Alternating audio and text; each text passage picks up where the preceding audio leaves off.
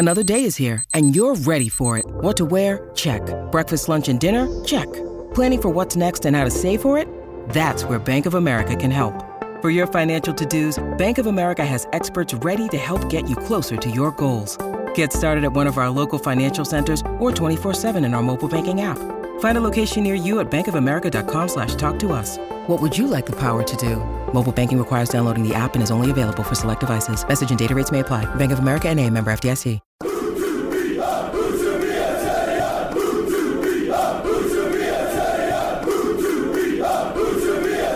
Hello, welcome to an hour of just screaming with me, Stephen Chicken, and down the line joining me is David Hartrick. How are you doing, Dave?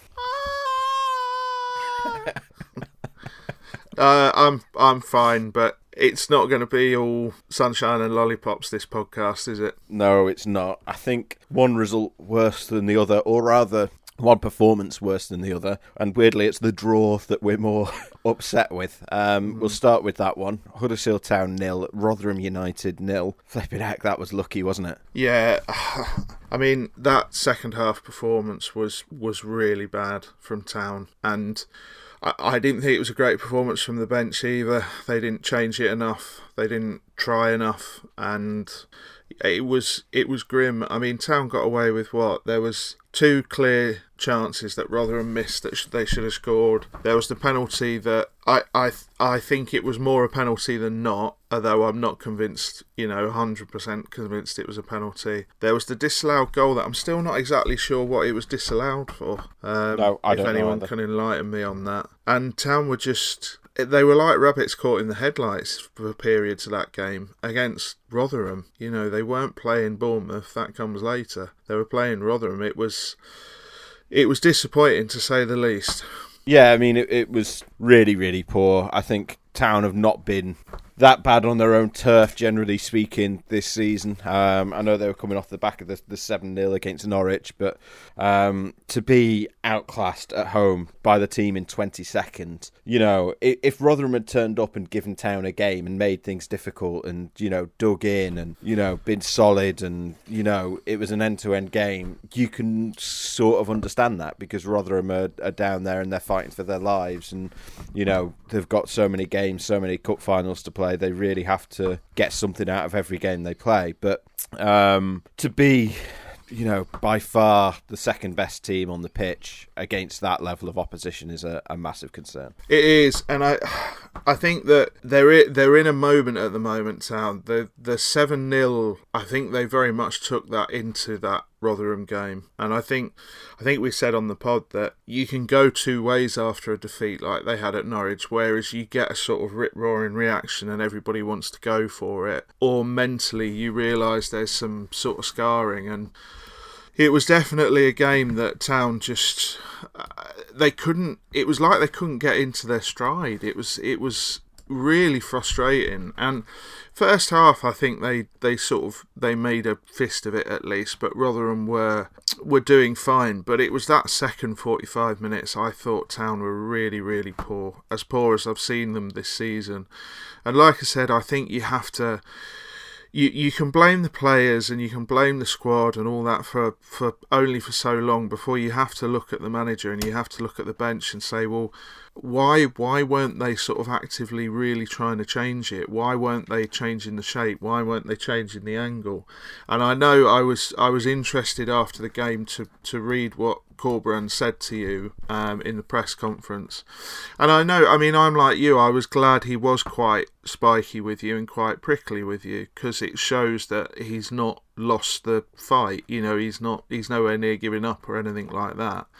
But at the same time, it, I know his reasoning was he just he was worried about basically leaving gaps and and destabilizing what he had on the pitch, but you had to change the shape there because Rotherham at one point were just literally just doing what Spurs did to David Wagner's team and you know just like being brave enough to put a man behind one of the fullbacks and like Town couldn't couldn't cope with it. It was yeah, I was I was really really disappointed with that with that 45 minutes. I really was, and I think it was um, it was a really worrying indicator for me. Um, I just, I still don't think Town will go down. I still, we will get into the next game and Rotherham's result and everything else.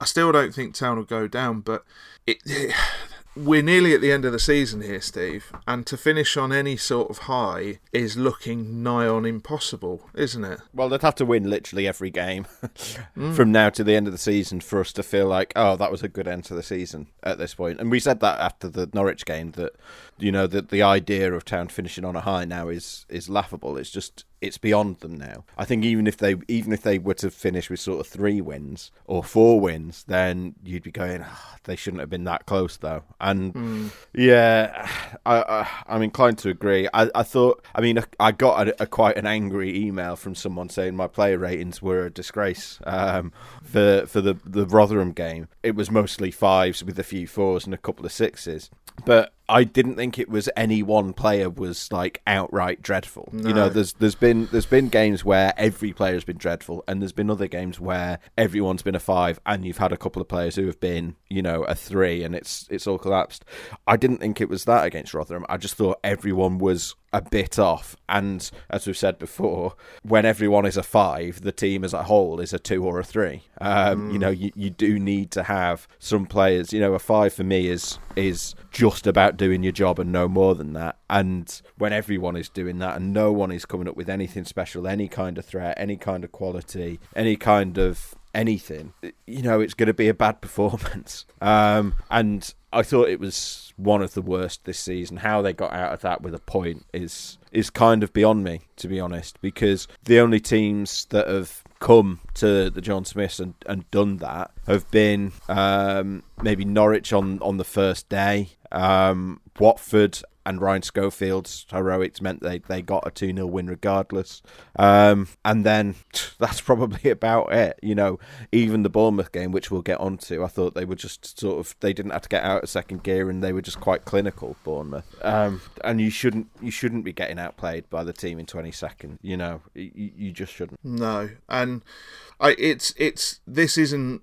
I think we're always very measured and pretty analytical on this pod, and that's that's something we actually strive for. So this isn't like some wild emotional reaction to it, but they it, it, was just it wasn't good enough. That was the phrase that kept coming to me in the second half was this isn't good enough. Because however when we do these podcasts the main complaint whenever we sort of criticize Corberan or or anything else down there is always oh it's the squad it's the squad it's the squad. That's all anybody tells me is that they don't have the right players they don't have good enough players they don't have enough players. Well I- I'm sorry but they still have more than enough to beat yeah. Rotherham at home. And the problem is that performance feels like a culmination of a lot of things and sort of coming to a head. And I don't think it is just a squad. I think there is is something there at the moment that they need to get a grip of fairly quickly because mentally at the end of that game the town players looked shot you know i was watching them mm. come off and they looked shell shocked,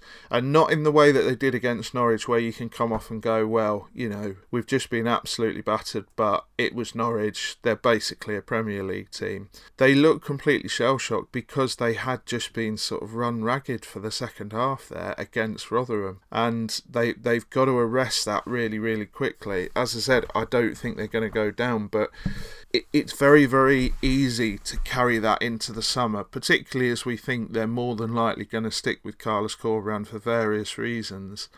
They've they've got to mentally start to shift that access a bit. I thought they looked jaded, the players throughout the game. Um, they just looked physically exhausted. They looked mentally exhausted. I, th- I, think there's no sort of better illustration of that than you look at when Sorba Thomas and Scott High come on, and it's like, oh yeah, that's what an energetic player looks like. They yeah. should all they should all look like that.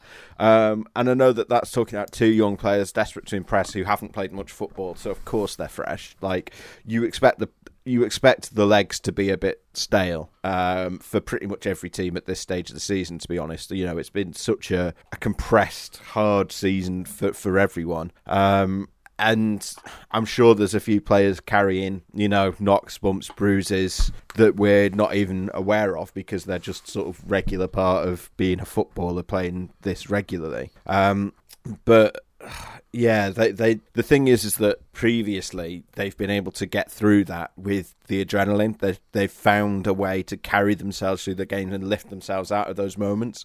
There was no moment against Rotherham where it's like, oh, here they go, they're going to get going here. they they were just they were so sort of slow and ponderous and and just exhausted the whole way through. Mm. No one personified that more really than Pipa, who was he didn't look fit to me from the first minute. Um, yeah, I mean he's he's not fit to be fair. He's he's carrying a groin strain. He's having to play through the pain. But yeah, I mean I, di- I didn't think he he especially stood out. Uh, you know, he was obviously struggling after half time, but I thought in the first half he didn't particularly stru- stand out for his lack of mobility. I just I I think with that Rotherham game, I think that you you look at it and you think, well, where does where did that performance come from? And as you look back, you can see, as I said, I just think there are so many things that have gone into into that second half, and I I don't know if that is a season low or not because I still think the 90 minutes they put in against Preston for me was was the worst because they just didn't offer anything. But the game against Rotherham was just it was really difficult to watch them being outplayed second half for long spells. For long spells. I mean, there was that move at the end where he missed the chance from about six yards out, Steve, where they just they literally just cut holes in them, didn't they? There was two men at the back post, and that's where you go, oh, hang on, that's that's yeah. really really worrying. When you see a, a tight a side torn apart to that extent, that's where you go, oh yeah, and the, yeah, the Ben Wiles sitter in the 89th minute. Yeah, yeah, that was uh, yeah, real, real let off. They'd already had, as you've mentioned, three or four let offs before that, and then that was the biggest one of them all. Yeah, I, I mean, and the thing is, the worst thing is, if that goal had gone in, I don't think anybody could have made a reasonable argument that it wouldn't have been deserved. Yeah, but what what do you think they should have changed in that game? What what do you think? I think they needed. I think they needed to change the shape. I think the problem was that Rotherham were so comfortable on the ball against them. Um, Town's press wasn't working at all, um, and I think sometimes you. It's that. I hate to repeat a phrase I've used loads of times before, but sometimes you've just got to ask a different question. You know, you've you've got to just by shifting one side of the pitch, etc., or just by trying to change the angle of the, of your attack, you can completely knock the other side out of their rhythm. And I felt that's what Town needed to do because that the first half it felt like Rotherham did okay, and because they did okay, they came out in the second half with quite a lot of belief. And at no point did it feel like any any sort of Town player or system managed to just knock them out of their stride or Town managed to force them back a bit. They they really were very very comfortable, and I think I'd have been, I'd, if I'm brutally honest, I'd have been tempted to really try and push push them back. So bring the press up a bit, and I don't know. I the three five two is a funny system because it's very very effective at certain things but if you get a team who can play round it and are prepared to put somebody behind the wing back, etc., then it can be bypassed quite easily. And I think that, I don't know, I just. I wouldn't have just carried on doing what they were doing, put it that way, and make like for like subs. I think it was a half where you needed to do something a bit more drastic. What would you have done? Yeah, I mean, I, well, I asked Corberan afterwards for starters, since you touched on that, what whether he could have made bigger changes, and he sort of said, "Well, would you have done that?" it's like, well, yeah. I think I would have done. Um, but he said, "I didn't want to sacrifice a centre back because you know we've got you know that we're playing against a long ball team. We didn't want to lose a midfielder because um, we didn't want to lose building our play, and and we didn't want to. Um, and he felt that putting on Mbenza and Thomas for Pipa and Holmes, so wingers for wing backs, was sort of was a bit of a, a show of ambition. Um, and I, I can see that view, but at the same time, it's it's Rotherham. You're making changes, or rather, not making changes, because you're worried about what what Rotherham are going to do to you, and they were doing it anyway. yeah, that that's the thing. It's it's not like it's not like Town were putting on you know a decent showing, and it was just the sheer Rotherham were absolutely on one, and it was just the sheer pressure meant that they were. Th- there were ways that Town could have got out of that. I thought you know trying to trying to a system where they could have kept on the ball because they had the, the possession, Town's possession was 58%, but their pass success was only 70, which is yeah. pretty low against, you know, they just didn't have control on the game, is, is the thing. And they needed to take control and take the sting out of it and slow things down and sort of take the wind out of Rotherham's sails for a bit. So I think I moved to a 4 3 3 or a mm. 4 2 3 1 that prioritised ball retention. You know, takes an Sanogo off because I think and Carlos Corberan, said that he wanted to keep Sanogo on for defending the set pieces. Fair enough, but um, I felt that they were just sort of they were using Sanogo as an out because he was there rather than because he was the right option. Mm. Um, and I think that became a bit of a, a, a theme against Bournemouth as well. They were playing in the first half as though Sanogo was on the pitch when he wasn't, and I think yeah. they've and uh, not to skip ahead, but I thought they looked a lot better against Bournemouth when they moved to the something more like the 4-3-3 they started the season with and they mm. finished the game playing even with personnel that clearly are not as talented as the, the ones they had in the first half of the season they were playing the style they they had at the start of the year and they su- suddenly looked so much more comfortable playing that way we'll, we'll, we'll, get on to Bournemouth in a minute we'll talk about you know the fact that Bournemouth had were already 2-0 up they'd taken the foot off the gas etc at that point but I just think they they just didn't look comfortable and I thought that the discomfort no. in how they were playing was palpable, and they needed to do something to just get the players feeling a bit more like themselves. The the thing is, the Rotherham bench spotted the space behind the fullbacks, and when Town brought on wingers for wingbacks, that wasn't reacting to that. That was leaving even more space effectively, and I don't think they ever did anything about that. And that's where you look at it and you worry because you think, well, if that had been a good side, for instance, a Norwich. it would yeah. have been it would have been very very messy again. There's absolutely no denying that it would have been another big defeat. So in a way, it was extremely fortunate that that performance came against Rotherham, and they did manage to get a draw out of it. Yeah, I mean, what what Town did last year to respond to situations like that was they would have a back four that played quite narrow, and they would have mm. the wingers, um, so Karlan Grant and Elias Kachunga coming back and basically being extra fullbacks. Um, yeah. So you had effectively a line of six in defence. Um, they did that against West Brom, for instance. Um, so, yeah, I mean, th- there were options there to try and plug that gap, and it just would have meant that your centre backs weren't getting pulled hither and thither, and you, you might have lost a bit of height on the long ball, but.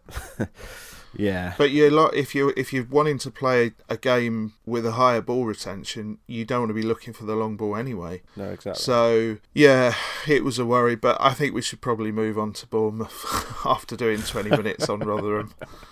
Yeah.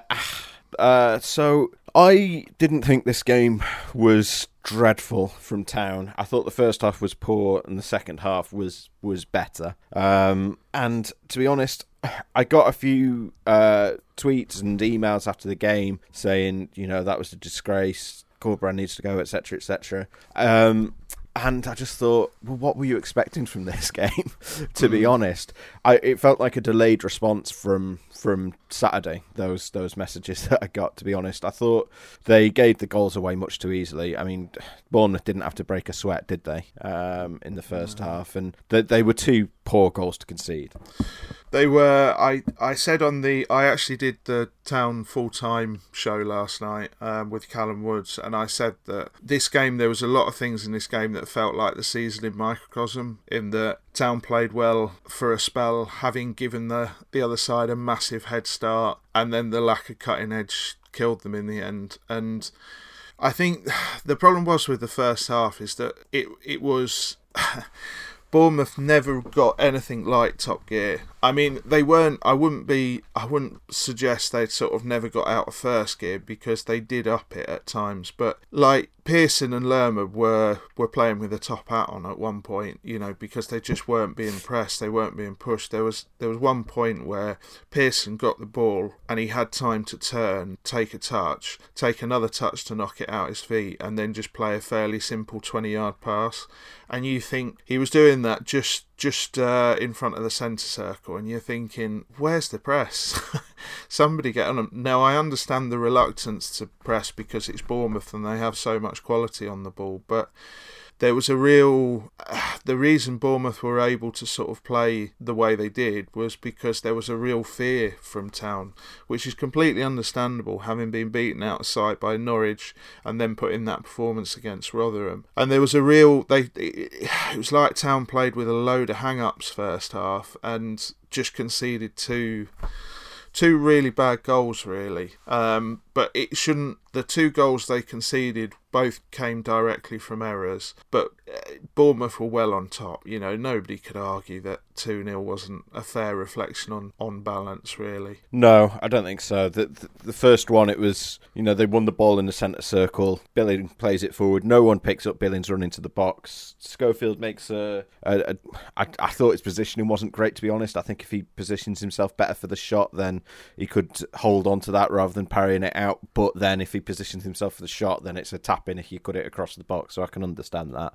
Um, I thought Edmonds Green wasn't fantastic. He didn't close down. Um, didn't didn't get sort of touched tight to the man, which is has been a bit of an issue of his all season, unfortunately. Um, but um, yeah, I mean, no one follows Billing in. I mean, Hogg and Keogh both have the opportunity to pick up Billing's run, um, and neither of them do it because they both just run to the ball when mm. Edmonds Green is already out there. And I know Edmonds Green didn't do fantastically with it, but one or the other can go and help him. They don't didn't both need to go, and it means that Billings just got a free header. Thank you very much. Puts it in the net, um, and then the second one, Edmonds Green gives it away uh, in his own half. I think he's expecting Hogg to, to, to move forward, to, to run forward and run onto the ball, and he, he's actually stopped and stood still. Um, just one of those things, but it's it's a poor pass either way, and uh, it's straight to, to, to Pearson, and he just taps it forward to to Solanke, and you know he's between the lines. He doesn't need much invitation to shoot, and he's a good finisher. We know we saw we saw that in the reverse fixture, and if you give him those opportunities, then he's going to put them away. Um, I thought the second goal was especially unfortunate because Town really scrambled for a bit in response to going one 0 behind. Mm. They they looked lost at sea for a sort of five minutes or so, and they really needed to get a handle on the game. But I felt like they had started to get a bit of a grip. They'd had a couple of nice spells of possession, um, and had started to sort of ease their way back into the game when suddenly they give the ball away and find themselves 2 0 down. It could have been a very different game if they had, uh, you know, if, if they hadn't done that so close to the break, or if Lewis O'Brien's shot shortly after the break had gone in um, because I thought the second half response was was at least something to hold on to. Yeah, it was, and the the second half was. Uh, uh, you're right to point out there were the signs there in the first half. They were using Rowe as the outball, and he had two decent opportunities and did pretty well with both, to be honest. Um, and then second half, like you say. Lewis hits that shot that manages to hit the underside of the bar and still go out for a goal kick, which is fairly fairly interesting in terms of physics. Um, but yeah, it was uh, it was it was a better response. I think I think things they Town were struggling. There were a few players who were who were off it last night. We're we're bigger fans of him on this podcast than some are, let's say. But for H Campbell had one last night. He was yeah, really he struggling to it wasn't just about being marked or being up against two very, very good defenders in Carter Vickers and Cook. It, he, like nothing was sticking to him. You know, the, he couldn't, he was really struggling to control the ball or pass the ball or do anything really. And I think second half when Town, particularly when they bought Thomas um, on, so you had Aarons one side and Thomas the other, and they were actually pushing the fullbacks and they're actually attacking in a different way. They looked a lot better, but again, it's that it's that lack of sort of a, a cutting edge or anything clinical. But you did see the sort of early signs of a, a, Thomas down one side, an Aarons down the other, or a Koroma, who remember has got to come back, mm-hmm. and a Ward in the middle, you did see the early signs of a front three that would be a, a lot quicker, for yeah. one thing. Um, but would also, you know, against weaker defences than that, I think would cause them a lot more problems. I think they have to Aarons, I thought, did okay, but by the end of the game, quite understandably, he was he was blowing a bit. But you know, he's missed a lot of football, so it's going to take him a couple of games. But I think you've got to start with Thomas now because you could just see the way he played and his enthusiasm and his willingness to take someone on. That that is something that Town have been sorely missing out wide. You know, there's there's only other than him, there's only Lewis O'Brien who willingly takes a man on in that side realistically. So yeah, I, I think you have to start with Thomas. I think you have to bring Aarons on at some point in the next game. So you've got those two proper attacking wide forwards and you've got to you've got to go for it because we can make all the caveats in the world here, Steve, that Bournemouth did, did take their foot off the gas because they were two 0 up, etc. And Bournemouth did have chances on the break that they missed. They were they were not really not particularly clinical second half. Let's be honest but you have to look for some positives, and there were some positives from that second half, even if they do come with caveats. Yeah, I mean, I've got a list here of players that created shots, so had passes that the key passes basically, so passes that led to shooting opportunities. Jonathan Hogg had two, Lewis O'Brien had one, Aaron Rowe had one, uh, Duane Holmes had one plus the assist from the corner, and then it's Rolando Aaron, Scott High, and Sorba Thomas, and that's your lot. So three of them are players who came on in the second half. Um, one of them is Aaron Rowe, who had was starting his first game in six, I think it was, um, and you know the others are players that you know Duane Holmes was taking corners at the end of the game, and uh, you'd expect it from Lewis to be fair. Um, so I think that sort of tells you something. They they I, th- I feel I agree with you. I think sort of the team that finished the second half, and someone else said this on my Twitter as well. The team that finished the second half, to me, should start the next game. Mm, yeah, I, I, wouldn't. I wouldn't be against that at all because I think I think there's the three players there that came on and created those chances, and Rowe, who I thought was was a fairly bright spark through the game. That's no coincidence, and it's because they this team's won two out of the last nineteen, and yeah. you need it's the players who are not. are not carrying that sort of mental PTSD in there and are playing without fear and with less caution that come on and make a huge difference. And I'm with you. I I think that that team I don't know if it can start because I'm not sure if Aarons is realistically fit enough to start, mm. but uh, it should be something like. I just think Town look far more comfortable with. Well, basically, if you if you get Campbell up top, Campbell does a specific job really, really well. I would argue. Now, a, a lot of people don't like that job, and that's because it's it sounds like damning with faint praise, but he basically plays as a striker whose main remit is not to score, and that's a weird mm. thing to get your head round for some people, and I completely understand that. But I think Town look far more comfortable when they've got a pressing three who work as a unit and are basically just sort of trying to hunt in a pack and trying to attack in a different way. And I think Danny Ward, I know he's been heavily criticised by lots of people. I think Danny Ward needs a run of games now. I think it's I think it's time. If you want to play a two, play him with Sanogo. Let's let's see Ward running off Sanogo. Mm. You know, I again, it's that same phrase. You you've got to find ways to ask different questions, and Town are like becoming very very predictable both before the game and then in game, and it's making you know decent managers. It's making it really easy for them. I don't even think Jonathan Woodgate is a decent manager. Yeah, I mean, it's weird. I mean, you you have you gave me this theory, which I wrote up into five conclusions. Um, it's weird that they are so predictable when they're trying to do things that are so complicated. Yeah, um, but I, I think it's it's partly it's the classic thing we've spoke about it before. It's where overly complication ends up looking like. Uh, sort of a lack of effort or oversimplification. There are a lot of players being asked to do lots and lots of things. So you've got Lewis O'Brien, who is asked to be a left back, but then to also come inside and play as a false 10 and at times out of possession drop into midfield. That's quite a lot on his plate. And what that also equates to is then you've got a back three, uh, a back four effectively, that know they have to play as a three. So as soon as Lewis goes, they've got to think right, I've got to shuffle across. Hoggy's got to watch the run and immediately drop back 10 yards because he has to make it up to be a four if they lose possession. Edmonds Green immediately has to come inside and he's playing basically half a right back, half a central defender.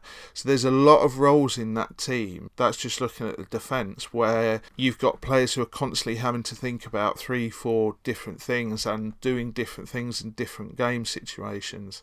And I just think one of the things that would benefit them an awful lot is just simplify it. Just just genuinely just simplify it. Put put as many square pegs in square holes as you possibly can. I know there's a couple of areas of the pitch where they've got to make do at the moment, and just keep it really, really simple. You know, this is your role, this is what you're doing. And I think that's what I'm on about with the front three. Just play a front three or a front two and just task them with one thing, or just task your wing backs with one thing. And I think it would go a long way because there's a lot of second guessing and there's a lot of mental fatigue in that team, I think. And as I said, just just simplifying it, almost just slowing it down. You summed it up, Steve, when we were talking about off air. They they should have like in that Rotherham game, they should have just switched to any sort of system that focused on ball retention. And if you do that and just keep it simple and keep hold of the ball, then opportunities will come. And I, I just I just feel at the moment mentally there's there are players on that pitch who are just struggling to do everything that is being asked of them. And it's not necessarily that they're bad players and the squad's terrible and all this, as people on social media keep telling me, because I, I don't think it is as bad as they're saying. I think, as I said, you it should be better than this. Anyway. Yeah, it should it should be better than this. I just think you've got players, as I said, who, who are just need things to just be a bit simpler and a bit calmer and. Uh, uh, Mbenza is a player for me who started the season really, really well, but he's being tasked with a, essentially sort of covering a flank on himself and having to do different things in and out of possession. And again, I just don't think that's game his game. If if you play a four three three and you have Koroma one side and Mbenza the other, and they're essentially their sole focus is on attack, they've been much much better this season. Yeah. You, you know, we know how good Koroma was before the injury, and I think that's what you've got to return to with Thomas and Aarons and potentially Danny Ward in the middle. Just keep it simple. You're a front three, so be a front three. And I just think that'd go a long way. It, it just. Uh, I'm not. I think we should have a, a, a separate chat about Cobra and maybe all of after this. But I just think that that simplification in instead of trying to do trying to be a sort of jack of all trades would instantly help several members of that squad. Yeah, well, in attack they had Fraizer Campbell as the false nine, and you had Bacuna and Holmes try to sort of overlap and run beyond him and almost become a front two. Um, that seemed to be the plan first half. And you mentioned Campbell, nothing was sticking to him; all of his passes were going astray, and I noticed that as well. And there's another one where uh, another moment where Duane Holmes, Duane Holmes got on the ball in a, a decent position, sort of out oh, towards yeah. the left, yeah. and he just sort of uh, was it a back heel or some kind of flick to, to absolutely nobody. And it's like, and when you see things like that, sometimes that is just players making a mess of things. Like there's there's no mm. two ways about that. But sometimes, a lot of the time, that is players who are expecting a, a, a, teammate to make a run that they haven't made, and they end up looking daft. And the yeah. fact that the fact that Town did that so many times in the first half, and they did it a lot against Rotherham as well, sort of tells me that nothing is instinctive for them at the moment. Just yeah. no one. It's it's one thing. It, it's one thing sort of having complicated instructions for players, and I thought actually I rolled my eyes when I saw Lewis O'Brien was playing at left back. I actually didn't hate the way that he that he played because he had that license to get into number ten and play as that false ten. We've seen Pipa do that from the right side before this season. I actually didn't mind that, but I think when you've got several players playing with those kinds of complicated instructions, even if they know what they're doing and they're clear what their role is, their teammates don't know because no. they, have not they've not done it before. And you're so focused on your own game, aren't you? That's the yeah. thing. You're you're so because you, it's like right, okay, we're out of possession, so my role changes, and I've got to drop deeper. Right, we're in possession. I've got to move into this position. I've got to come on and I've got to be half this and half the other. There was another one with Holmes where there was a great ball into him as he was running forward, and he dummied it, and there was absolutely no one behind him. It just went straight yeah. to the defender, and that was the exact same thing. It's it's there's just a sort of there's an I don't know. It, it's like all the links in the chain aren't there. Everybody knows what they should be doing, but nobody knows what they should be doing collectively. Yeah. And like I say, that's where I just think, just simplify it right down. Just simplify it right uh, down and like Town have got some winnable games before the end of the season, and you just worry if that overthinking is it, it feels like this is this is a bizarre comparison on a few levels but it feels very Pep Guardiola in the Champions League sometimes of Yeah. just that sort of overthinking and suddenly deciding that a player should have a different role and all that sort of thing it's like no just just get your best 11 out that you can in the best shape you can with a simple job to do and I just think that would help enormously at the minute Well, this is it. That the first half of the season and the whole point they hired Corberan was to have this this unified style of play that everyone that didn't change too much. Even if you changed, you made little tweaks here or there, things didn't change too much. And it was the right move to move away from that when you know it was clear it wasn't working second half of the season. And we praised you know Corberan and and Town for for doing that taking that step and simplifying things and taking things back to basics a bit. I feel like the last three games, um, possibly even the last five games, they they're sort of somewhere in between where they're trying to do clever things tactically, um, but they're different things tactically to what they were doing in the first half of the season. So you've got neither thing. They're they're both trying to keep it simple, but also trying to be complicated.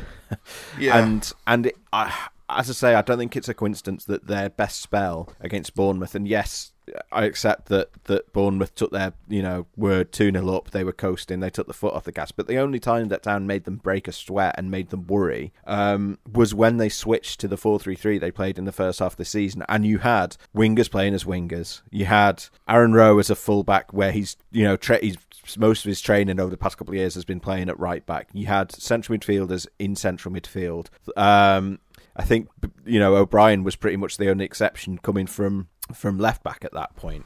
And suddenly people knew what they were doing and people knew what their roles on the pitch were. And it, even if you've got, I don't know, it just, they've got this youth policy, but I feel like there's certain young players who, I mean, we talked about Jaden Brown to death. You know, he came on and got eight minutes or whatever it was towards the end of the game. Could they not have got him on earlier and moved Lewis O'Brien into midfield? You know, because mm. Bacuna was having a stinker. And I don't think it, it says a lot. I don't think it's a huge vote of confidence in some of their backup players that Corberan would rather change his system in a million ways to try and get his players that he trusts into the side rather than pick a young winger to play on the wing. And Yeah. and the mad thing is is that that approach and picking those experienced players and bending over backwards to try and get certain players into the team isn't working anyway. And that, to go back to the original point, the problem is that when you have that sort of confusion and that that trying to do a million jobs on the pitch, what it ends up looking like is they're not doing one. it does end up looking like a lack of effort because people aren't where players expect them to be, and players look like they don't know what to do when they're on the ball and. I don't think I genuinely don't think there is a lack of effort. I saw that levelled at a lot of people last night on on Twitter, and I think I, I sat down and thought about it, and we had a conversation about it last Yeah, right. night. I messaged you saying people are saying there was no effort. Am I Yeah. mad? I didn't think that's the case at all. it's it's not. I but I think the other side of that is we have to be very very aware of the optic that TV gives you, which is you don't see the you don't see the whole pitch. You don't see the whole picture in a figurative sense or a literal sense. And I get how that can come across on TV, and it's that without fans in the ground, it's it's difficult. We have a very different viewpoint on it, and I just the pro- the problem I have with Town is that all season they've never been a million miles away, barring the Norwich game when they were you know absolutely beaten out of sight. They've never, as you pointed out. They've only lost by a single goal at home all season. That so they've yet to be beaten two or three nil at home. Hmm. But the problem is that same thing of everything just being five percent away. So that when you everything is five percent away, it it's it looks far far worse than it is.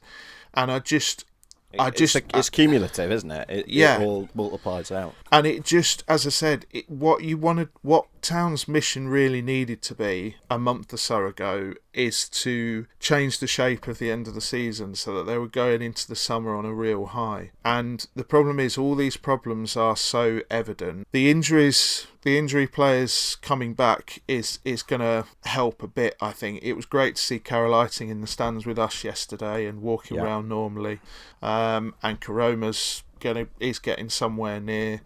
But even with those players coming back, they're not going to now have the games to really get their eye in and no. get back to form. Corberan said so with the, he said with those two, they're going to try and get them a B team game in the, the mm. coming days, basically, and, and get them minutes for the B team. Um, and so I think again, I come back to the same thing. So with that in mind, just keep it really really simple. You know don't don't when you do bring them onto the pitch and when you can get them on there don't tell them that they need to do x y and z. Just concentrate on doing abc you know? I i, I really do think it's not a cure all for everything there but i really do think it would go away to helping right now. Yeah and it's this is it. This isn't an, an, a back to basics keep it simple. It's go back to the complicated things you were doing in the first half of the season yeah. that the players are trained in yeah, and they it is as simple, isn't it, as playing wingers as wingers and, you know, having a press that starts in a very specific area and yeah, just it, it's not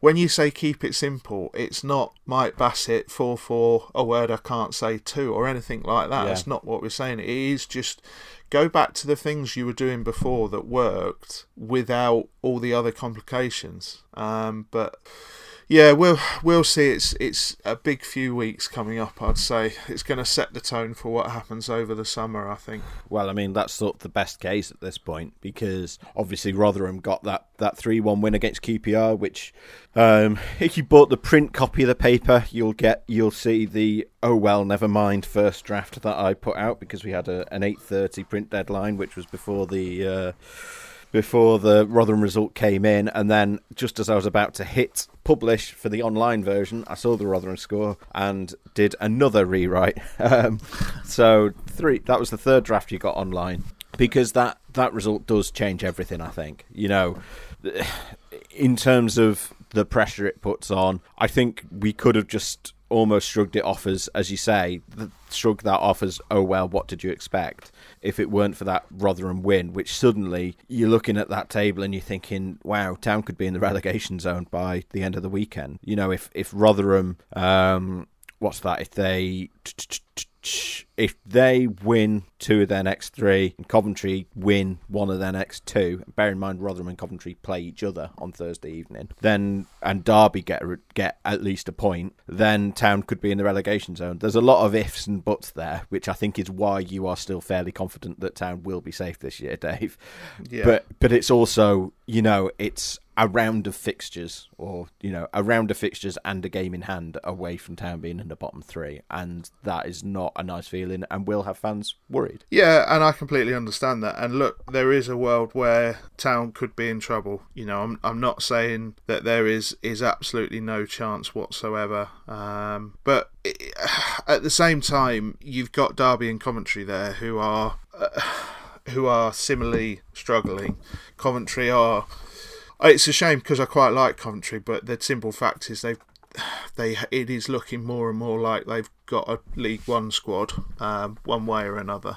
Um, so I, I do think it's it's not quite as simple as Rotherham win and Town will get dragged in, but I just I feel like at the moment the problem is Town are carrying a lot of mental weight, and even though I still think it's a relatively slim chance, it feels like a huge chance in a lot of people's minds because they've won two in 19, Steve.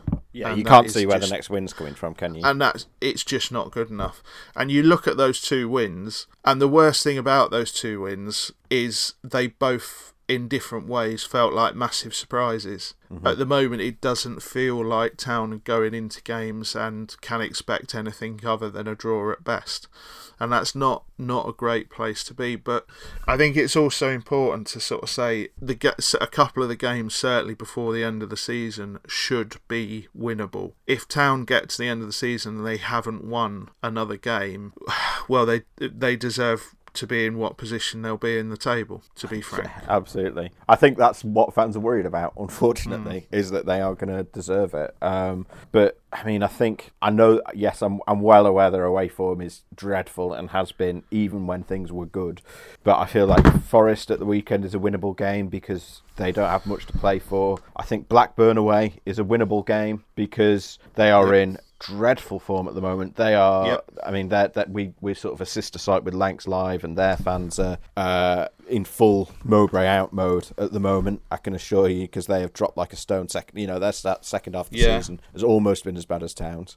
Um, and Reading away could be winnable if it's looking like a playoff spot is going to be beyond them at this point, and they had that brilliant start to the season. You wonder if they're going to run out of gas. I, mm. And then the home games are Barnsley, who are flying they've been fantastic. They've been the story of the season this year, as far as I'm concerned, in the championship. That you know, if you're looking for a good news story, it's it's Barnsley, and I know that some people won't like that because they are a, a, Yorkshire rival and so on. But I think you can get at Barnsley. They they are sort yeah. of they're the reverse of Town that they've won a lot of games, but they've not won a lot. You know, two three nil. They've had a lot of single goal wins. Um, and the thing about Barnsley is that they are risk takers. They're, they're, that's the way they play football. They play intelligently, but they take huge risks. So when they get, they can get picked off. Basically, they can get picked off. And what it what it takes is. Uh, just a little bit of bravery to beat Barnsley, and that that's the problem with that game is you feel like Town just haven't got the bravery at the minute. The thing I've heard about Barnsley, and this might have come from not the top twenty, I can't remember, was that but it might have just come off Twitter. There's a really good um, Barnsley stats page which which rivals HTFC Stato, um, which I started following for some reason, and uh, they were saying every the similar thing to Town in 2016-17. Every team that, that plays against Barnsley comes away going, "Oh, we were crap. We gave them that game." And when every team is coming away saying that, it's something you're mm. doing. it's not. Yeah. It's not. You're not getting lucky every single week. So yeah. What they, I mean, this this isn't a Barnsley podcast. No. But what what they're really really good at is instead of pressing as uh, in sort of an area of the pitch or in a, in a in a specific space they they basically identify players to press instead. So they go okay we're going to let him him and him have the ball but we know if we go and press them there's there's a decent chance of a turnover there. And it sounds like really really simple but it's actually a really effective system and when they do that, they press in a two or a three. So, where I'm saying they take risks is if it doesn't work, then often there are potentially two big gaps on the pitch to exploit. So, Town could get at them, but as I said, you you really do have to be quite brave, and that just feels exactly what's lacking from Huddersfield Town at the moment. Yeah, they've got an excellent record against the bottom sides, unfortunately, Barnsley. Um, but I mean, Sheffield Wednesday beat them. You know, um, Coventry got a draw, Derby got a draw. I think you can get a, a, point out of that game, and you're at home. I think any of the home games, even against a team like Barnsley, they have to be going for the win. Like they don't really yeah. have any other choice, do they, at this stage? And no, and then obviously Coventry is the one everyone's going to have circled in their calendar. Um, that that's one of I think we're taking Sheffield Wednesday out the equation now quite firmly. I think they're they're gone. I did have a list of five six pointers still to play in the championship. I think we're down to four now, but it's Rotherham Coventry on Thursday, Rotherham Birmingham. Is that at the weekend? I think. Yes, um, I think it is. Yeah. Derby Birmingham and then Huddersfield Coventry and yeah, you feel like I, I, this is where I'm with you in that I think they could probably Town could probably lose all four of the other games, but if they beat Coventry, they're safe. Yeah, hopefully. yeah, no, I think I think they are. I think I. I think there is a world where they could not win a game for the rest of the season and still be safe. If I'm brutally honest with you, Steve. But yeah, I if they beat Coventry, I think they'll be absolutely. It will be absolutely done. But I I, I just. I don't know. It just feels like they've got to have a mentally. There's got to be a shift, hasn't there? They've they've got to yeah. go into a game believing they can they can win it instead of trying not to lose. And that is, they those are two very very different mindsets. And again, to come back to it, that's why I just think the simplification would go a long way. Just give them one thing to think about. But yeah, I, I the thing is, I know the Rotherham result changes everything, but Rotherham have got, to put it into context, they've got another two games before the week uh, before Sunday, haven't they? Yeah, they play so, Thursday, Sunday. So that their schedule now, I think, is Thursday, Sunday. Hang on, what is it? Thursday, Sunday, Wednesday, Saturday, Tuesday, Saturday, Tuesday, Saturday. See, now if they go on like a massive run and win a load of games and get themselves out of that, that would A be extraordinary and B be absolutely fair enough. You couldn't really argue with that. But that, again, it doesn't guarantee that Coventry go and suddenly do the same or that Derby suddenly go and do the same. So at the moment, Rotherham aren't trying to catch Huddersfield Town, they're trying to catch Coventry. So, yeah, I, there's, there's, a, there's a lot of ups and downs before the end of the season, but it just really it's just a real shame because it just really feels like whatever happens Town are not going to finish the season on anything other than a, a shrug of the shoulders, doesn't it? Uh, I mean, worse than that, to be honest. I don't, I don't know because I think I think the one thing we should talk about really is that a lot of fans that I've been speaking to are, are just becoming really apathetic with it. You know, then they're not engaged, and I don't just think that's COVID. If I'm brutally honest with you, I think that you saw after the Swansea win and the QPR win, everybody felt you know just so much better about everything. It's that thing we always say, Steve, when we talk about something like an update from Phil or something off the pitch. Two wins and no one cares. Yeah, but yeah, where do they get them two wins from? Yeah, that's it. And I think we're now. I mean, we will there's a lot to talk about around recruitment and things like that. I think we'll we'll have to wait till the summer for that, to be honest. But I don't want people to think that we're just ignoring those issues. We're not. But I think at the moment they need to go on the back burner because we need to concentrate on the things that town can change now. And I think the fans generally are on board with that as well, which is why we're seeing I think everyone had a lot of patience for Carlos Corberan this season, and sort of everyone and everything was blamed but him when things went wrong. I think we're now well past that point. I think we're into Carlos out territory by judging from Twitter at least, uh, and I know that that is not a, a terribly advisable thing to do, but I think I think even the most patient and sanguine fan would have serious doubts at this stage. Where do you stand on Carlos and his job and his position? I I have major reservations. Um, I think that, and you have had all season. It's worth saying as well. Yeah, I mean, there's things I, I'm prepared to say on the record on a podcast, and things I'm not. But I think that the the problem was even when even when times were good, it was a bit of a mantra, and you used to laugh at me for saying it, Steve. But Town still had all the same problems, but they just did everything quicker. And that sort of energy overcame some of the weaker teams, if I'm brutally honest with you. And they, but they still had creative problems. They still weren't clinical. They still had issues with the defence and making terrible errors. And I look at the sort of mental makeup of that squad that have now won two games in the last 19, and you can't you can't just say, well, the squad's not good enough and the players aren't good enough because your manager has to get more from them. They're not, Town should not be in this position on, what is it, April the 14th? They should have been, with the start they had and the position they were in in sort of mid December, they should have, uh, relegation should have been done and dusted by February and they yeah. should have been having, we should be sitting here desperately trying to think, find things to talk about, Steve, as they play an endless cycle of dead rubbers. Yeah. you know, they should be Bristol, basically. Yeah. And yeah, it's it's. I don't think you can just sit here and say that Carlos Corberan is the man and he should take the team forward. I think where I am with it is that Town have committed to Carlos Corberan in a huge way. So he's got all his own staff in there. They even changed the fitness staff He's got all his own analysts in there. The club really reshaped themselves itself in his mould. So I think it's very very difficult to say that you you just got to get rid because if you get rid, you're basically losing everyone and you're starting from scratch again, aren't you? That's yeah. For how many how many ha- times have yeah. they done that in the last few years? And so for that that reason, I think you have to certainly give him till the end of the season. But then I think his end of season review, you really have to. And when I say that, I, there was a ridiculous story recently, for instance, about Graham Potter at Brighton was going to face an end of season review. You know, spoilers, but every every manager in the country, from Jurgen Klopp down, faces an end of season review. That's how clubs work. But I think his end of season review, Corberan's, it, it really needs to be taken, and every aspect needs to be looked at. Um, what he they've got to get this summer right, or Town are going to be in a real struggle next season, not just in terms of on the pitch, but when the fans are back in the stadium, the fans are not going to accept two wins in 19 games, Steve. No. We're realistic. We know that. We know things would be very, very different if the fans were in the stadium now.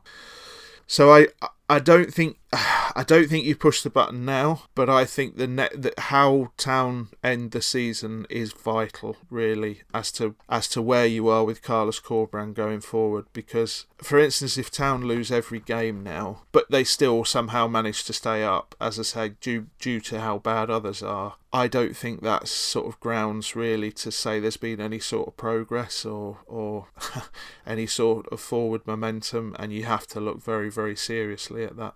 Where are you with it? Yeah, I think if they were going to get rid, the time to have done it would have been sort of anywhere between sort of Wycombe and Preston. Um, yeah. I think you do wonder what might have happened if they hadn't got that win against Swansea in the middle of that run.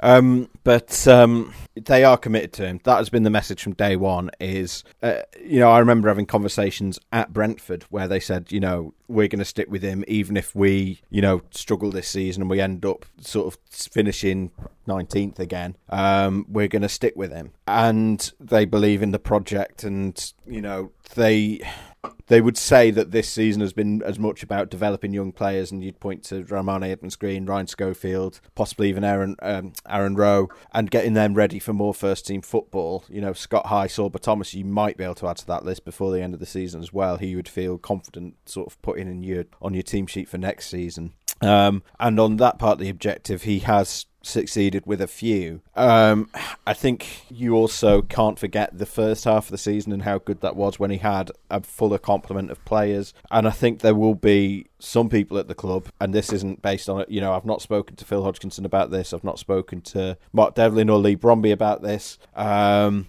but I think I imagine there will be some people at the club who feel like, well, if we hadn't lost Josh Koroma, Eiting, Harry Toffolo, Christopher Schindler, Rolando Aarons, Oumar Niasse, all at the same time, we probably wouldn't be two wins in 19. They wouldn't be winning every game, but they would probably be, you know, what you were talking about, the acceptable mid-table, comfortable, not not worrying about relegation in the slightest. And to be honest, I kind of agree with that. Like, I think you don't. I think every team, if they lost, you know, four, five, six of their starting eleven, would struggle. Whether they would struggle this badly is another question. Um, yeah. And that is where you have the, the big question marks because I, I think there have been mistakes Corberan has made, um, and I think that they, they should be doing better than they have been doing over the you know two wins in 19 is still below the level of capability of this squad. And when you've got a couple of players who are not performing, you criticise those players. But when you've got you know eight, nine, 10, 11 players in any given game who are not performing, you look at the manager, and there have been too many games where that's been the case. So I'm still, yeah. I'm still. I mean, I've presented sort of the case for and against there. I'm still just about on the side of the fence where I'm saying, well, keep him, give him the summer, give him a rest, a season, you know, the recovery time with the players, get those in players fit back, uh, back fit, and start the season, you know, see what the recruitment is like. And because they will have already started the recruitment for the summer based on, you know, his style, give him the summer, but then it's no excuses once you're past the summer and you are at a you know Jan Siewert level of you have to start the season well. And if it doesn't go well in the first 3 4 games then sorry but there's no excuses left at that point. Yeah i th- i think it's about progress isn't it? And i think uh, the problem the problem with this season and assessing Carlos Corberan for instance is you talked about, you know, if they hadn't lost those players, they might be far better off. But you also have to investigate and look at how they've lost those players. And yep. while some of those injuries are bad luck, some of them are quite simply down to just playing players and training players who are in the red zone and just pushing them too far. Um, and that's an issue as well. You know, you can't just you can't just ignore that, and you also can't ignore all the things that were said in the summer and all the justification for um, parting company with the Cowleys, which was Yep. that you know the the key word was progress. It was about playing more attractive football. It was about progressing, taking the next step, and getting moving down the moving down that path to becoming a top thirty club, which is still the mantra coming out from people within the club that they want to be a top thirty club, and that's that's an admirable, noble goal, and that's where they should be aiming. But the the big issue is that whatever case we made for Carlos Corberan to stay as manager at Huddersfield Town, the one thing you can't make a case for is that there has been any real progress this season because there there hasn't. So. If you keep Carlos Corberan, which I think we are both off the mind on record that yeah, you, I think you probably have to rather rather than you really want to. I think you have to. Yeah, I was That's- about to say it, it. It feels it feels at the moment more like might as well rather than Yeah, best man you, for the you job. have to. I think if you're going to do that, the reason I'm saying is that the sort of season review needs to be pretty comprehensive and people need to think very seriously about it. Is exactly as you've just said. Town can't hamstring themselves next season by losing the first five games. You you have to be completely confident that the players you're going to recruit into that squad Carlos Corberan is going to get the absolute best out of them. And next season, the problem is when you had a season of, of where it feels like you haven't made progress. I don't think they've gone massively backwards. I don't think we can say that when it was what second to last game in the season that they were officially clear of hmm. relegation trouble. So I don't think you can say they've gone backwards. They they haven't. They're in roughly the same position. I think the problem is it's just it's just very very difficult to make certain cases for things as things stand and there's a lot of there's a lot of doing things on faith and hope Yeah. and uh, belief that at the moment isn't backed up by anything in practice. And yeah, I I'm not I'm not Carlos out by any stretch, but I'm I'm Carlos Carlos, improve. Yeah, I'm Carlos improve. Put it that way. Yeah, fair enough. Yeah, I, I, I think I'm. I think we're broadly on the same page here. It's it's not great though, is it? I mean, the long and short of it. But we are where we are. Another big game at the weekend. Forest coming up. Yeah, I. The thing is that, and not to lose sight of, is Town's destiny is still in their own hands. And yeah, that's just about. that's an important thing. That is an important thing. You well, know, I mean, you're- it's probably in their own hands. We've, as we said, they could be in the relegation zone come Sunday, but they probably won't be. No, I, I don't think they will be. As and even then, again, they have a way to dig themselves out of that hole, don't they? They coming do. up. They so, I I think that this podcast has been pretty doom and gloom, and it's probably been coming for a while. But I would, you know, one win and everything changes, Steve. Yeah, I think it is. As we say, it's it's one more win, does it? Especially, I mean, we've been. The problem is we've been saying that since uh, middle of March, literally a month. We've been saying one more win. Uh, you know, and if it's against Wednesday, if it's against Rotherham, then they're safe. And now it's if it's against Coventry, and you're looking at, yeah, we're looking Well, at. this this weekend, Brighton B aren't great. You can you can get at them. You, like they they've they've not had a very good season, and they are treading water as things stand. So I do think that Town are coming into that game as the team with something to play for, and they have to play like that. That you know, if if they if they really go after it, they could get something from that game. And I would say that the sort of the, the slight silver lining I can make, reference to his book coming out, um, is that if they if they win that game and get something from Forest, then while they may not be able to finish the season on a high, just playing without a bit of pressure yeah, would ev- go a long ev- way as every well. game feels easier with, with a win at Yeah. the weekend, doesn't it? Yeah. Yeah, so it's still in their own hands. Their destiny is still in their own hands. Cool. Thanks for joining us, Dave. You mentioned Silver Linings there. Um, that is your book about England under Bobby Robson. I've heard It it's is. good. It is. It, uh, well, no, it it is my book about Bobby Robson. I'm not going to be arrogant enough to say it is too. I've heard it's good. Uh, yeah, well, I think it's good anyway. But it's out a week Monday, so I'd buy it if I were you. Yeah, I've I'm got- saying that to a man who got a freebie. Yeah, I know. I, I said when I said I've heard it's good, I suddenly thought, oh well, I've just told him that I've I've not read it yet. Um, but I've I think I've you know I've not had a day off since Friday. Maybe I'll uh, I'll get on it on uh, today or Friday, which are my days off. Not that anyone needs to know this. Bye. Bye.